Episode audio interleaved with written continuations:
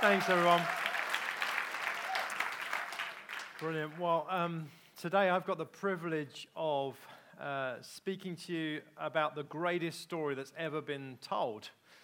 And uh, I'd love us just to pray as we uh, open God's word together. Lord, we just, Father, we thank you for this story that we're going to look at today. We thank you for the privilege of hearing this story. Not everyone has heard this story, God. We thank you for the privilege that we get to hear it, some for the first time, some for the uh, umpteenth time, but we have the privilege of hearing this story. And we thank you, Father, for the truth that's in it. And we pray that it would impact our hearts powerfully in Jesus' mighty name. Amen. So, as we prepare for Easter, we're going to look at the greatest story ever told. And we're looking uh, through the Passion story through Mark's Gospel, starting in Mark chapter uh, 14. And uh, Mark uh, gives us an eyewitness account, one of the four Gospels. Uh, he was known uh, to be one of the closest followers of Jesus. He was actually uh, uh, um, there himself for many of the events, but also he was one of the closest followers of Peter. And Peter was Jesus' one of the three closest friends. And so we've got an incredible story here, an eyewitness account of the things that happened concerning Jesus. Both Mark's, what he saw, and Peter, what he saw, condensed into this one account. And normally, with a long passage like this that we're going to we'll look at, I would summarize the story just for the sake of time. But as I was looking at it, I was thinking, I just can't summarize this. This is so rich and so um, amazing that I just want us to read it together to let the text speak for itself. So I'm hoping today that whether you have been a Christian for many years or whether you're not yet a follower of Jesus, you're just looking into these things, I'm hoping that as we read this story together, it will come alive to you again. With fresh eyes, you will see why this is the greatest story that has ever been told. And I'm hoping that the Lord will speak to you through it. And, and we'll see together, I believe, why this story has affected billions of people and why I believe it has impact on the life of every person who has ever lived or ever will live. It's that good a story. And uh, uh, the title I've given this message is Sacrifice, Betrayal, and Covenant, which is uh, an impressive title in itself, I thought. Sacrifice, Betrayal, and Covenant. So let's read it together. You can, if you've got a Bible, you can turn to Mark chapter 14. And uh, we'll pick it up at verse 1. It should be on the screen behind me. It was now two days before Passover and the festival of unleavened bread. I'll explain what that is uh, later on. The leading priests and the teachers of religious law were still looking for an opportunity to capture Jesus secretly and kill him. But not during the Passover celebration, they agreed, or the people may riot. Meanwhile, Jesus was in Bethany at the home of Simon a man who had previously had leprosy. Jesus had healed him of his leprosy. While he was eating, a woman came in with a beautiful alabaster jar of expensive perfume made from the essence of nard. She broke open the jar and poured the perfume over his head. Some of those at the table were indignant. Why waste such expensive perfume? They asked. It could have been sold for a year's wages and the money given to the poor. They scolded her harshly. But Jesus replied, Leave her alone. Why criticize her for doing such a good thing to me? You will always have the poor among you, and you can help them whenever you want to, but you will not always have me. She has done what she could and has anointed my body for burial ahead of time. I tell you the truth, wherever the good news is preached throughout the world, this woman's deed will be remembered and discussed. Then Judas Iscariot, one of the 12 disciples, went to the leading priest to arrange to betray Jesus to them. They were delighted when they heard why he'd come, and they promised to give him money. So he began looking for an opportunity to betray Jesus. On the first day of the festival on unleavened bread, when the Passover lamb was sacrificed, Jesus' disciples asked him, Where do you want us to go to prepare the Passover meal for you? So Jesus sent two of them into Jerusalem with these instructions As you go into the city, a man carrying a pitcher of water will meet you. That was a, a very unusual sight because women were the ones who carried the water in this day. Follow him. At the house he enters, say to the owner, The teacher asks, Where is the guest room where I can eat the Passover meal with my disciples? He will take you upstairs to a large room that is already set up. This is where you should prepare our meal. So the two disciples went into the city and found everything just as Jesus had said, and they prepared the Passover meal there. In the evening, Jesus arrived with the 12 disciples. As they were at the table eating, Jesus said, I tell you the truth one of you eating with me here will betray me. greatly distressed. Each one in asked in turn, Am I the one? Am I the one? He replied, It is one of you twelve who is eating with me from this bowl. For the Son of Man must die, as the scriptures declared long ago, but how terrible it will be for the one who betrays him. It would be far better for that man if he had never been born. As they were eating, Jesus took some bread and blessed it. Then he broke it in pieces and gave it to the disciples, saying, Take it, for this is my body. He took a cup of wine and gave thanks to God for it. He gave it to them, and they, they all drank from it. And he said to them, This is my blood, which confirms the covenant between God and his own people. It is poured out as a sacrifice for many. I tell you the truth, I will not drink wine again until the day I drink it new in the kingdom of God. They sang a hymn and they went to the Mount of Olives. On the way, Jesus told them, All of you will desert me, for the scriptures say God will strike the shepherd and the sheep will be scattered. But after I'm raised from the dead, I'll go ahead of you to Galilee and I'll meet you there. Peter said to him, Even if everyone else deserts you, I will never desert you. Jesus replied, I tell you the truth, Peter, this very night, before the rooster crows twice, you will deny me three times. You'll deny that you even know me. No, Peter declared emphatically. Even if I have to die with you, I will never deny you. And all the others vowed the same. They went to the olive grove called Gethsemane, and Jesus said, Sit here while I go and pray. He took Peter, James, and John with him, and he became deeply troubled and distressed. He told them, My soul is crushed with grief to the point of death. Stay here and keep watch with me. He went on a little further and fell to the ground. He prayed that if it were possible, the awful hour awaiting him might pass him by. Abba, Father, he cried out, everything is possible for you. Please take this cup of suffering away from me, yet I want your will to be done, not mine. Then he returned and found the disciples asleep. He said to Peter, Simon, are you asleep? Couldn't you watch with me even for one hour? Keep watch and pray so that you won't give in to temptation. Your spirit is willing, but your body is weak.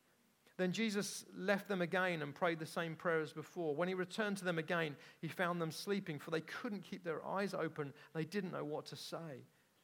When he returned to them a third time, he said, Go ahead and sleep, have your rest. But no, the time has come. The Son of Man is betrayed into the hands of sinners. Up, let's be going. Look, my betrayer is here. And immediately, even as Jesus said this, Judas, one of the twelve disciples, arrived with a crowd of men armed with a sword and clubs. They had been sent by the leading priests, the teachers of religious law, and the elders. The traitor Judas had given them a prearranged signal. You will know which one to arrest when I greet him with a kiss. Then you can take him away under guard. As soon as they arrived, Judas walked up to Jesus. Rabbi, he exclaimed, and gave him the kiss. Then the others grabbed Jesus and arrested him. One of the men who Jesus pulled out, one of the men with Jesus pulled out his sword and struck the high priest's slave, slashing off his ear. Uh, the, the, other gospels tell us that was Peter.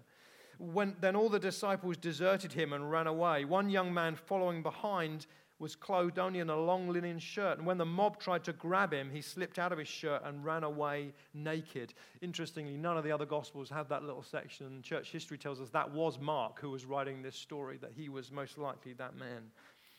That's why he remembered it. They took Jesus to the high priest's home where the leading priests, the elders, and the teachers of religious law had gathered. Meanwhile, Peter followed at a distance and went right into the high priest's courtyard. Then he sat with the guards, warming himself by the fire. Inside, the leading priests and the entire high council were trying to find evidence against Jesus so they could put him to death, but they couldn't find any. Many false witnesses spoke against him, but they contradicted each other. Finally, some men stood up and gave this false testimony We heard him say, I'll destroy this temple made with human hands, and in three days I'll build another made without human hands. But even then, they couldn't get their stories straight.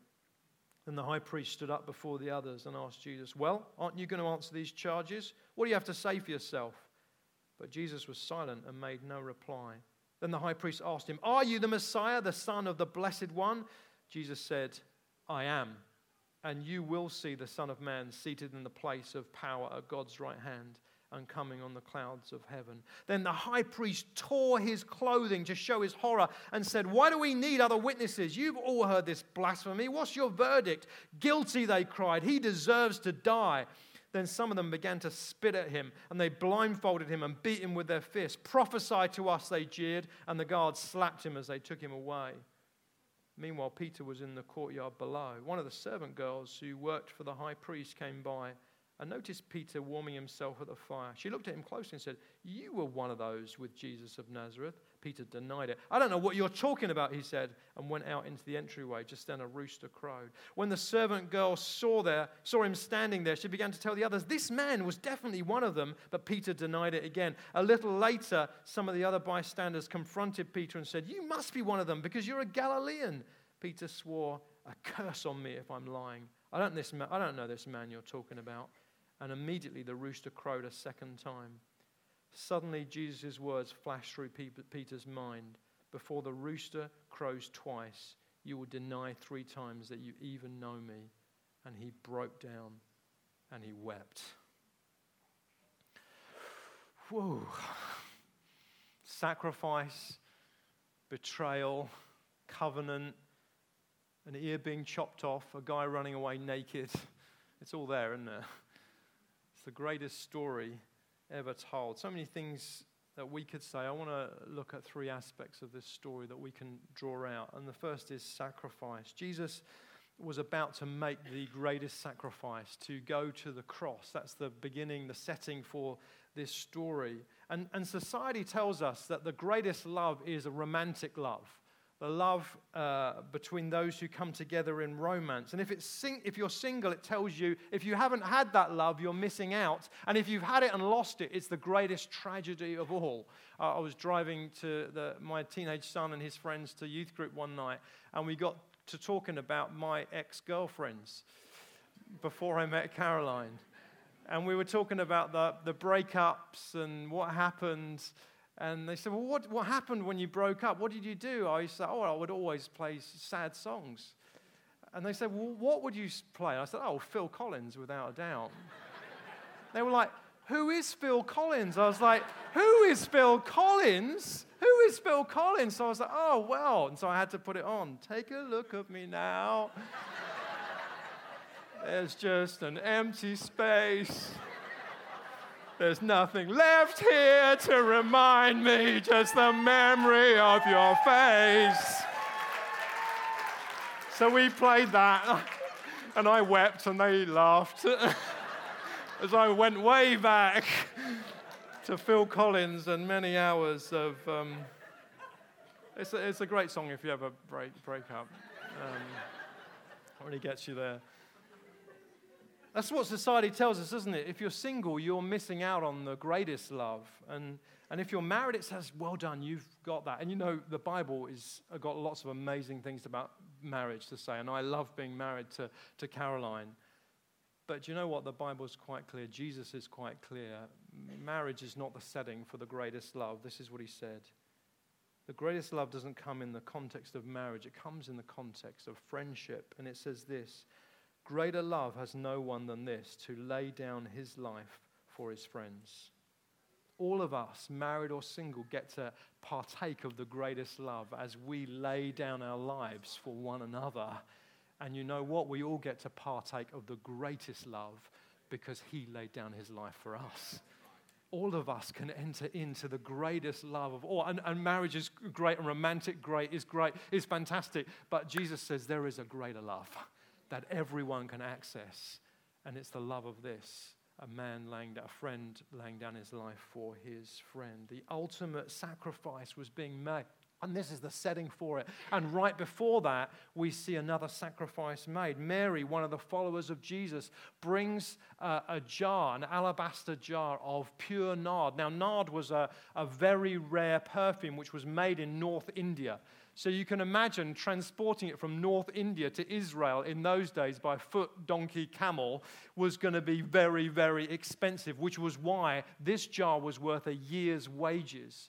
And as they were reclining to eat, and in those days they reclined to eat, which would give me terrible indigestion, but anyway, they seemed to get away with it. As they reclined to eat, it says Mary broke this year's wages worth of perfume over Jesus' head. And John actually says it was over his feet as well that she poured out this perfume, a sacrifice over Jesus. And some of the disciples resent it. They say, It's a waste. This sacrifice was a waste. It could have been spent in a better way.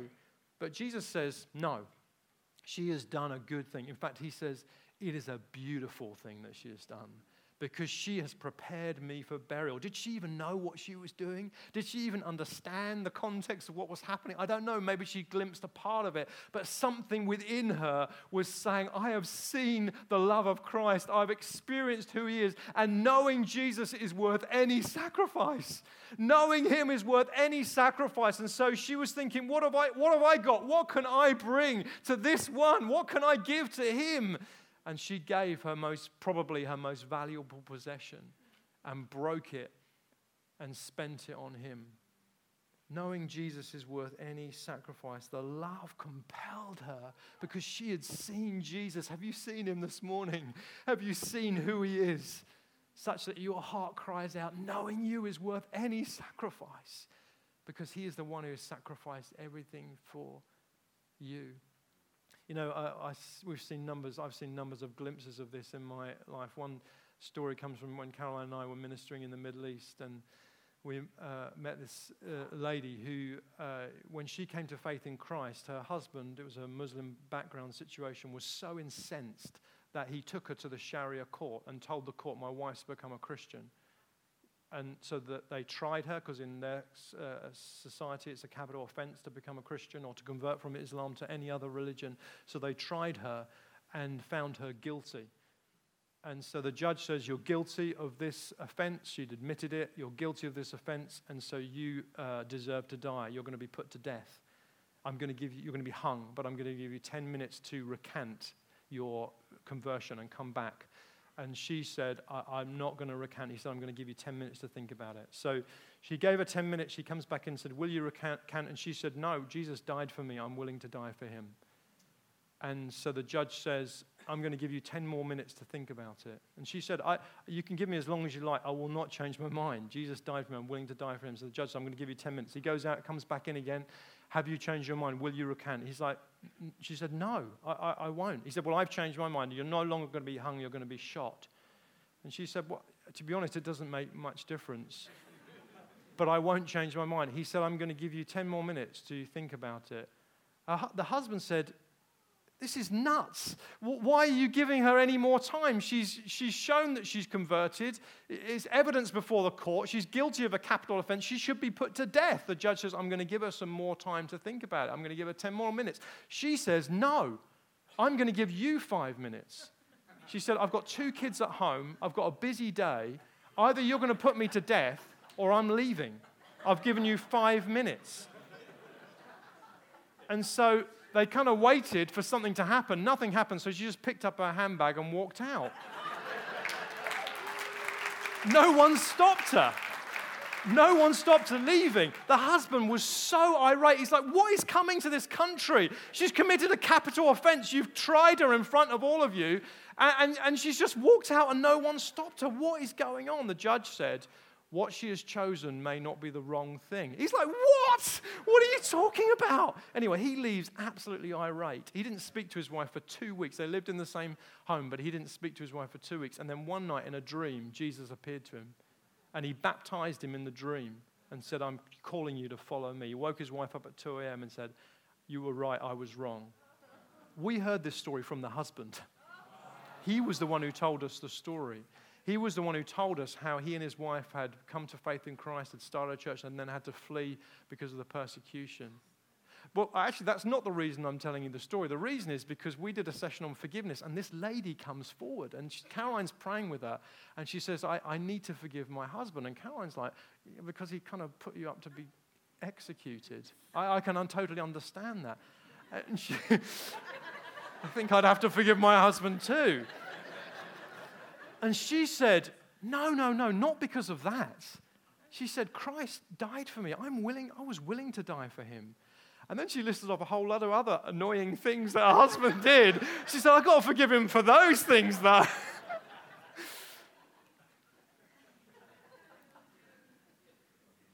Jesus was paving a way for a new type of community, a community that is led by one who sacrificed everything for us. Worship looks like sacrifice, where nothing is too great to lay down for the one who gave it all. That's what worship looks like. Some say, well, Jesus made the ultimate sacrifice so we don't have to. And you know what? There's some truth in that. We don't have to, but this is what Jesus said. Mark chapter 8, just a few chapters before. Then, calling the crowd to join his disciples, he said, If any one of you wants to be my follower, you must turn from your selfish ways, take up your cross, and follow me. If you try to hang on to your life, you will lose it. But if you give up your life for my sake and for the sake of the good news, you will save it. You don't have to. Jesus is saying, I'm giving you an opportunity. I'm giving you an opportunity to lay aside things that won't count for eternity for something that will. He's saying, Come follow me. It's not a popular message. It's not one that you hear talk very often, even in churches, but it's the call of Jesus on each one of us. Talking to another a lady who's got a friend from another culture, she sacrificed massively for the gospel. And her friends, she says, always says to, to people that she meets who are Christians, she says, I never ask them how they became a Christian. I ask them, What have you sacrificed for the sake of Christ? Because that's the call on each one of us. And we've got to be careful here because it's not sacrifice for the sake of sacrifice asceticism uh, is the, is the belief that if we, just, if we just sacrifice, we'll somehow get closer to God. And Christians have got th- into it through the centuries and become ascetics in different ways. And people have, uh, have given up clothing and taken vows of poverty and sleep deprivation and, and, and extremely flagellation, standing on poles for years at a time, and e- even uh, kind of self harm has been done under the name of this kind of belief. And typically they all go wrong because what happens is it's sacrifice for the sake of sacrifice. And that's not what's happening here. This woman, Jesus said, sacrificed to prepare him for burial. The sacrifice was for a reason. It was a sacrifice for a reason. It was an act of, of obedience to what the Lord was putting on her heart. And so she sacrificed for a reason, and that's what we're talking about in this place. Christ didn't just sacrifice himself for no reason, he sacrificed himself for a reason, a very specific reason to save you and I. But now he calls us to follow him in the same way. Some, some see sacrifice as a wasteful thing, but knowing Jesus is worth any sacrifice. And Jesus sees the broken jar in this story, and he says, That's a beautiful thing. Others saw it and they said, It's a wasteful thing. The perfume's ruined. Jesus said, No, it's a beautiful thing. Sacrifice is a beautiful thing. And in fact, he said that story would be told. Sacrifice will receive a reward. Some uh, wonder what will happen with their sacrifice. You're making sacrifices, many of you, and no one sees it, no one knows it. But Jesus sees it all. And he said, it says to you today, as he said of Mary, it's a beautiful thing and it will be rewarded in some way. Some of you might be saying, Simon, what do I, what should I sacrifice? I don't know. I don't know. That's for each one of us to come and take up our cross and say, Lord, knowing you is worth any sacrifice. I want to follow you. What's it from me? Some of you it will be money. Some of you it will be time. Some of it will be possessions. Some of you it will be even relationships or careers. I don't know what he's asking you to sacrifice. That's not my role. That's your role. Come follow me, says Jesus. Come build a community where love looks like sacrifice well, we are willing to lay down our lives for our friends. I was talking to a, a couple last night, and they were telling me the story of just a horrendous year. Seven months of hell from one of their neighbors. Uh, two family members passed away, sickness, ill health, a false accusation at work. Absolutely horrendous year. What's their sacrifice? Just keep turning up. just keep saying, Jesus, you are worth it all. Jesus, I don't get it, I don't even understand it, but you are good and your love endures forever. Sometimes, some of you, you're in such tough seasons, your sacrifice is just to stand. Just to stand and worship and keep giving your love to God and keep loving Him and, and pouring out your praise to Him because that's all you've got in the tank right now, then that's a sacrifice worthy. Here today, and you've got just a broken jar then offer that jar to Him because Jesus calls it a beautiful thing. This story is about sacrifice, but more than that, it's about betrayal. You know, I, have had my fair share of betrayal. I've been lied about and gossiped about. I've had friends turn on me. I've had friends abandon me. I've had people that I've laid down my life for just walk away. I, have had people that I've given advice to not take the advice and then blame me when it all goes wrong. I, I've had people that I've tried to help turn on me and make me the enemy. Numerous times, I've had people threaten to punch my lights out just when I was trying to love them and care for them. I've had betrayal on, in so many different forms, and I'm sure you have too. I've talked with so many of you and heard your stories. So, a spouse who given 30 years to somebody else and then they just walk out and leave them. Some of you have known the bitterest betrayals. And you know, I think one time I was sitting down and thinking after a particularly painful betrayal, why do I keep doing this? why do I keep putting myself out there? Why do I keep going back? Why don't I just retrench and retreat to a few safe people? But then I thought to myself, Simon, you've got to think about Jesus. You've got to think about Jesus because he, I mean, look at this story we've just read. He was betrayed by everyone. Even his closest friends who said they would never betray him betrayed him. The religious leaders betrayed him. People spat on him. People mocked him. They, they laughed in his face. They wouldn't believe a word that he was saying. His closest friend betrayed him with a kiss. He, was, he drunk to the dregs the, hum, the, the cup of human betrayal. He drunk it. And this is the fascinating thing about Jesus. Often we're, I mean, who here went into a relationship knowing that the person was going to betray you? You knew they were going to betray, and you thought, you know what? Come on, bring it on. I'll love you anyway. Anyone? No, we don't even know when we're going to be betrayed. Jesus knew he was going to be betrayed. In the garden before his father, he said, Take this cup from me, but then he said, No, but not my will, your will be done. He knew the extent of the betrayal, and yet he still walked towards it. Wow. Wow. So when I think about the betrayal I've experienced, I've learned a couple of things. One is, firstly, I think about the fact that I've let people down. I'm sure in their eyes betrayed them and not followed through and not done what I said I would do. I've let people down. And I remind myself that we're all just broken people doing our best to follow Him. I remember the old saying that says, if you find a perfect church, don't join it because you'll ruin it. You're welcome. I should say that every joining course, shouldn't I? I remember that, and I remember too Jesus, who took the ultimate betrayal and knew it was coming and still walked straight into it. If any of your heart is filled with bitterness because of places that you have been betrayed or people that have betrayed you, as we take communion together, as we will at the end, I want you to remember Jesus and the fact that he stood in your place. Not only did he experience the full depth of human betrayal, he also paid the price so that forgiveness could be given. The price to restore every betrayed marriage relationship, the price to restore every betrayed friendship. He paid the price so that we could be free. It's a story about sacrifice. It's a story about covenant. Uh, it's about, about betrayal, but it's also, and we'll finish with this, a story about covenant. And we're going to take communion together, but I just wanted to finish with this covenant and this story is set at Passover time. For those of you who are not familiar, thousands of years earlier, the people of Israel were slaves in the land of Egypt. And they were slaves there, and there was no escape until God sent a man called Moses.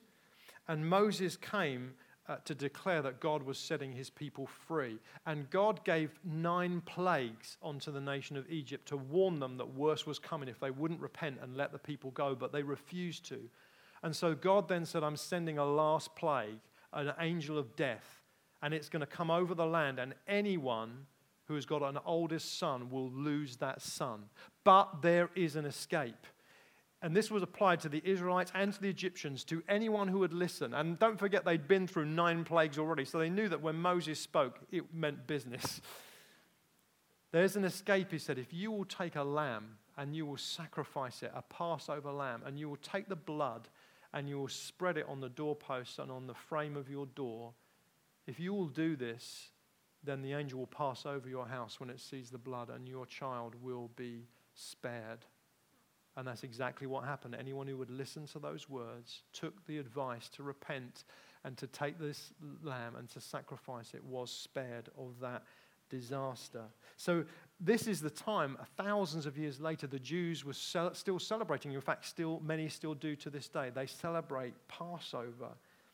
And, and what happened at the Passover was a, a lamb was roasted and prepared, that there was wine and unleavened bread set out, along with some herbs and dried fruit. And, and what many people don't know is that there were four cups that were used at the Passover. And these four cups come from what God said to Moses. And in Exodus 6, you can read it. Therefore, say to the people of Israel, I am the Lord. I will free you from your oppression and will rescue you from your slavery in Egypt. I will redeem you with a powerful arm and a great act of judgment. I will claim you as my people, and you will be, and I will be your God. And so the, the rabbis took from that passage four cups of wine that obviously they use glasses today, but at the time was cups. And these four cups were this. The first cup was called sanctification. I will free you from your oppression. The second cup was called blessing, and I will rescue you from your slavery in Egypt. The third cup was called redemption or thanksgiving. I will redeem you with a powerful arm and a great act of judgment. And the fourth cup was acceptance or consummation. I will claim you as my own people, and I will be your God. And so Jesus is taking the Passover meal with his disciples and he's working his way through these, uh, through these, these drinks, these cups, as they eat the lamb uh, together. And this is what it says in verse 23 He took a cup of wine and gave thanks to God for it. So, this is the cup of thanksgiving, the third cup. He gave it to them and they all drank from it. And he said to them, and this is where he changes the meaning of Passover This is my blood, which confirms the covenant between God and his people. It is poured out as a sacrifice for many. Jesus was following the Passover tradition and taking and drinking from the third cup, the cup of thanksgiving, the cup of redemption. But instead of saying this is symbolic of a lamb that was sacrificed thousands of years ago, he's saying, I am the new lamb. And instead of this cup representing the lamb's blood, this is, this is my blood that is poured out to cover over your sin. The Passover was about to change forever. It was no longer an agreement from the past. This was a new agreement. That's what the word covenant means. It was a new covenant between God and man. And it was this if you will accept in your stead the sacrifice of Christ, the blood of Christ, if you will accept that it covers you over, then death, which is coming to us all, will pass over you. that you will not experience eternal death you will in fact experience eternal life. Your sin will be washed clean forever if you will receive his forgiveness and this redemption. He makes a new covenant with each one of us if we will receive it. He drinks from the third cup. And some say, well, why can't God just forgive us? And you know what? If you've ever asked that question, I think perhaps you've not thought deeply enough about forgiveness. I used to ask that question until I began to think about forgiveness and realized if you steal from me, there's only two options. Either I get the money back from you or I have to forgive you. Either way, somebody pays. either way, somebody pays for that. I either have to get that money back and you pay or I have to pay. That's what forgiveness means. Some, when there is sin, somebody always pays. Jesus is saying, I'll pay for you. I will pay the price that you deserved to pay. Forgiveness always costs. So he does this radical thing. He changes the meaning of the third cup, but then he does something else. Notice this he doesn't drink from the fourth cup. This is what happens. He says, I tell you the truth, I will not drink wine again until the day I drink it new in the kingdom of God. So today, when we drink the communion together, remember that you are drinking the third cup. You are drinking the cup of redemption. You are drinking the cup of thanksgiving. You are giving thanks that there was a lamb who came to pay for your sin. But remember, too, that you are not drinking from the fourth cup, that the fourth cup is still to come. This is what it says in Revelation. I heard a loud shout from the throne saying, Look, God's home is now among his people. He will live with them, and they will be his people and God Himself will be with them. The fourth cup is yet to come. and when it comes, we will celebrate. Because this life of sin and death and betrayal and sacrifice will be over. You guys are not happy enough about this at all. This, this life will be over and we will drink it new with the King of Kings and the Lord of Lords, the only one who is worthy to rule, the only one who can fix this mess. The fourth cup is yet to come. When you take communion, remember you're drinking the third cup, but there is another cup, a greater cup that is yet to be drunk from. And it's the cup of acceptance. It's the cup of com- consummation where God declares, It is all over. I have made it new and I will be your God, and you will be my people. So, as we take communion together, as we hear this, the beginning of the greatest story ever told, I want you to think about sacrifice. The fact that Christ sacrificed it all for you, and our fitting response, not because we have to, but because we choose to, is Jesus, you sacrificed all for me. What can I sacrifice for you? What does it mean for me? How can I follow you? I lay my life down again. I want to create a community where the greatest love is on display, where the love of friends laying their lives down for one another is on display. Remember, it's about betrayal.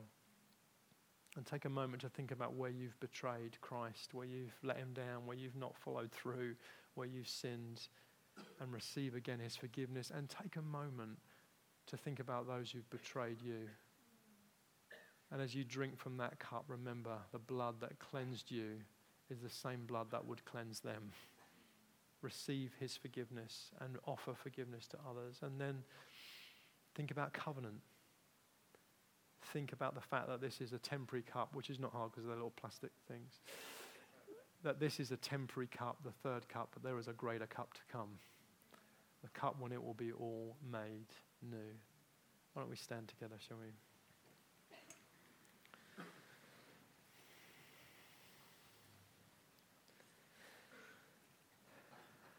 Thank you, Jesus, for your sacrifice.